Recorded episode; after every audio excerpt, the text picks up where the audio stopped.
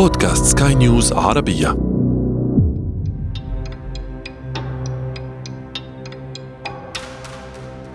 في السادس من نوفمبر من 2023 نشرت صحيفة الموندو الإسبانية تحقيقا تضمن لقاء مع جندي سابق في الجيش الإسباني يعمل مرتزقا في غزة بعد أن عمل من قبل في العراق وأوكرانيا. في التحقيق يتحدث المرتزق الإسباني عن تجربته وعن سبب عمله كمرتزق. فقال إنه يحصل خلال حرب غزة على 3900 يورو بالأسبوع بخلاف المهام التكميلية. أما من وظفه فكان شركة عسكرية خاصة. لمن يبيع المرتزقة خدماتهم حاليا؟ وكيف أصبحت الشركات العسكرية الخاصة تلعب دورا محوريا في حروب اليوم؟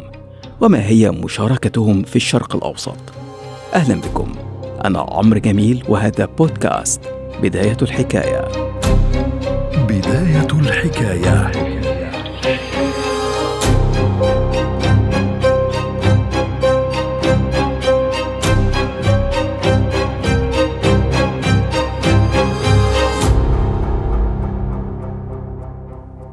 خلال بحثي لهذه الحلقة اكتشفت أن وظيفة المرتزق قديمة قدم التاريخ تقريبا. كانوا موجودين في مصر القديمة.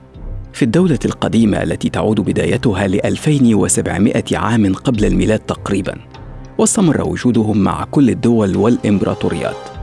الإمبراطورية الرومانية في قرون ما قبل الميلاد الممالك الأوروبية في شمال أوروبا السرية البيضاء في إيطاليا في القرن الرابع عشر والجيش الأسود الذي أسسه الملك المجري ماتياس كورفينوس في القرن الخامس عشر حتى السويسريين الذين يعرفون الآن بالحياد اشتهروا في القرون الوسطى بأنهم مرتزقة وحدثتكم عنهم بالتفصيل في حلقة أسطورة ويليام تيل. لكن في العصر الحديث كانت أول شركة عسكرية خاصة كما أوضح لي الدكتور مينا عادل الباحث في الشؤون الدفاعية هي شركة ووتش جارد انترناشونال التي أسسها ضابط بريطاني يدعى ديفيد ستيرلينغ.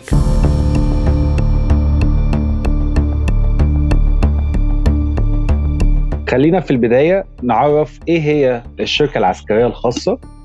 هي بتكون مؤسسة خاصة مستقلة وده المعلن عنها ولكن بتدار من خلال حكومات وبتقدم خدمات عسكرية. هي بنقول إن هي تطور العصري للجيوش المأجورة اللي كانت موجودة زمان. استخدمتها مصر القديمة استخدمتها كمان الامبراطوريه الرومانية زي جيش الفارنجيان اللي هم كانوا من اسكندنافيا ودول تم استخدامهم مثلا في حروب ضد العرب. أما الشركات العسكرية الخاصة في ثوبها الجديد بدأت بالظهور بعد الحرب العالمية الثانية عام 1960 في عقيد إنجليزي سابق قام بتأسيس القوات الخاصة البريطانية كان اسمه ديفيد ستيرلينج. هو اللي, اللي أسس أول شركة خاصة في العالم وكان اسمها واتش جارد انترناشونال. بعد كده بنشوف حاليا المفهوم بتاع الشركات دي اتطور أكتر وبقى عندنا أبرز الشركات الموجودة حسب طبعا ال activities بتاعتهم أو نشاطهم. هي زي فاجنر من روسيا بلاك ووتر من أمريكا ديفاين من بيرو ويل ايجيز من بريطانيا وتريبل كانوبي من أمريكا معاهم كمان الدين كورب والايرينز دول المعلنين بشكل رسمي إن هم شركات خاصة. طبعا في زيهم طبعا في تركيا وفي في اليونان. يعني في كل حتة منتشرين طبعا في العالم لأن هي بديل عسكري عن الجيوش النظامية.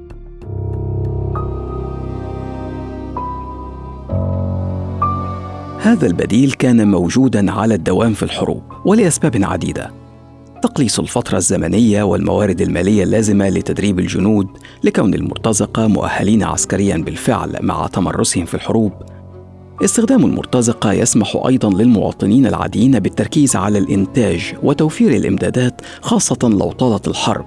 وإن كان هؤلاء المرتزقة ينقلبون أحيانا على مموليهم إذا ما تم منحهم مقابل مادي أكبر من الطرف الآخر. وفي العصر الحديث انضمت أسباب أخرى للأسباب القديمة. وأهمها كما يقول مينا فكرة الالتفاف على القانون الدولي ورفع الحرج عن قادة الدول أمام شعوبهم.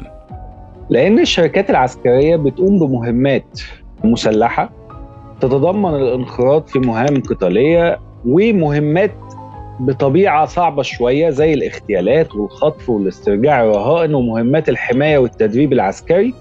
المهمات دي في طبيعتها من الصعب إن هي القوات النظامية بتقوم بيها دون تشريع قانوني أو موافقة من الرأي العام للدولة اللي هتقوم بيها. فلذلك الشركات هي بمثابة أداة مرنة للقيام بالأعمال الحيوية الخيرية وفي نفس الوقت الأعمال اللي إحنا بنقدر ندي لها لفظ القذرة.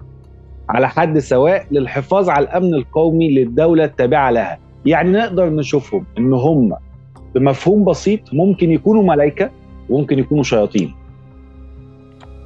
لكن المخيف أن هؤلاء الأشخاص يتحدد كونهم ملائكة أو شياطين على حد توصيف الدكتور مينا بناء على من يدفع. يعني المسألة لا علاقة لها بالانتماء الوطني أو العقائدي أو الديني. كما أن تكوين هؤلاء الأفراد وتدريبهم ينزع عنهم في كثير من الأحيان الشق الأخلاقي. وأحيانا الإنساني خلال الحروب. من الحاجات الأساسية في تكوين الشركات الخاصة العسكرية هي إن هي مش بتعتمد على الجنسية للبلد المالكة للشركة الخاصة. يعني لو شركة أمريكية مش دايما أو مش من المفترض دايما إن يكون اللي شغال فيها كلهم جنود سابقين أمريكان لكن بتكون من كذا جنسية بشرط إنه يكون على الأغلب من القوات الخاصة للدول. في 2007 بلاك ووتر ارتكبت مجزرة في بغداد وقتلت 17 واحد مدني بدون سبب واضح وده اللي قاله التحقيق اللي تم بعد كده في 2008 فابتدى يحط علامة استفهام وابتدى يعني يحط زي إن هو بيحدد إن الشركات الخاصة دي أصبحت مش دايما حاجة مساعدة للجيوش أو إن هي موثوق في أدائها. لأن مثلا من ضمن التحقيقات اللي ظهرت في 2008 كانت بتتكلم إن في احد عناصر البلاك ووتر اللي كان بيقتل المدنيين بيقول لك إنه ما وقفش إطلاق الرصاص إلا بعد ما زملائه وجهوا ناحيته الرشاشات بحيث إن هو يبطل ضرب على المدنيين. فده دي حاجة صعبة قوي إن يتقبلها المجتمع الدولي وتبقى واضح واضح كده من من شركة خاصة ومدعومة من كمان من الجيش الأمريكي يعني.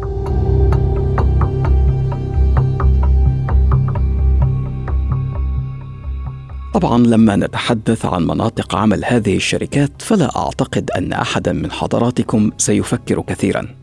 يعني مناطق نزاعات توتر تدخلات وحروب الوكالة. تعتقدون أي مناطق العالم؟ طبعا إفريقيا والشرق الأوسط. وهذا بالضبط التطور الطبيعي لعمل الشركات العسكرية الخاصة كما يسرد الدكتور مينا. منذ حقبة السبعينيات كانت القارة الأفريقية هي المناطق الأكثر نشاطا للشركات الخاصة وبالأخص منطقة وسط وجنوب القارة الأفريقية. ليه؟ لأن المناطق دي هي بيكون فيها انقلابات عسكرية كتير ونزاعات عسكرية كمان مسلحة كتيرة قوي زي مثلا أنجولا وجنوب أفريقيا وسيراليون ولكن الموضوع من بداية من فترة التسعينيات ابتدى يكون الشرق الأوسط هو المكان الثاني اللي بتشتغل فيه الشركات الخاصة العسكرية. من فترة الثمانينات تحديدا تم تأسيس شركتين جولان وبنينال. الإسرائيليتين لمحاربة منظمة التحرير الفلسطينية. ودول يمكن أول حاجة ظهرت في الشرق الأوسط. بعد كده الدين كورب ابتدت تشتغل في حرب عاصفة الصحراء ودول كانوا متخصصين في عمليات الاقتحام الجوي واشتركوا في معركة رأس الخفاجي ودي كانت معركة شرسة جدا ما بين القوات التحالف والجيش العراقي. في 2004 وبرضه في حرب العراق الثانية قوات الحرس الجمهوري العراقي نفذت كمين ناجح للبلاك ووتر لأن بلاك ووتر في الوقت ده كان بيشتغل في حرب العراق اللي هي الثانية واتقتل منهم كتير قوي وكان موضوع صادم قوي للشعب الأمريكي لأن هم أول مرة يتم نشر معلومات عن الشركات زي البلاك ووتر في الإعلام المرتزقة أجسادهم كانت محروقة وده بان في تصوير فيديو على التلفزيون. لمدة كمان عقد عقد من الزمان كان الولايات المتحدة نشاط مكثف من خلال 21 شركة مسلحة في جنوب القاره الأفريقية وفي الصحراء كمان والمنطقة الأفريقية طبعا مؤخرا بقى فيها شركات صينية مسلحة كمان آخرهم في 2021 ابتدت تظهر شركة فاجنر الروسية وبقوه في مالي وبوركينا فاسو وجمهورية أفريقيا الوسطى.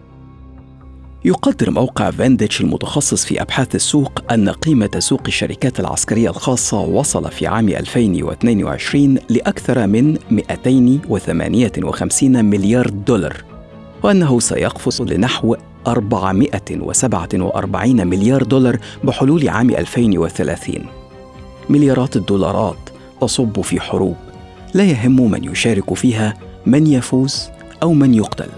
المهم من يدفع أكثر.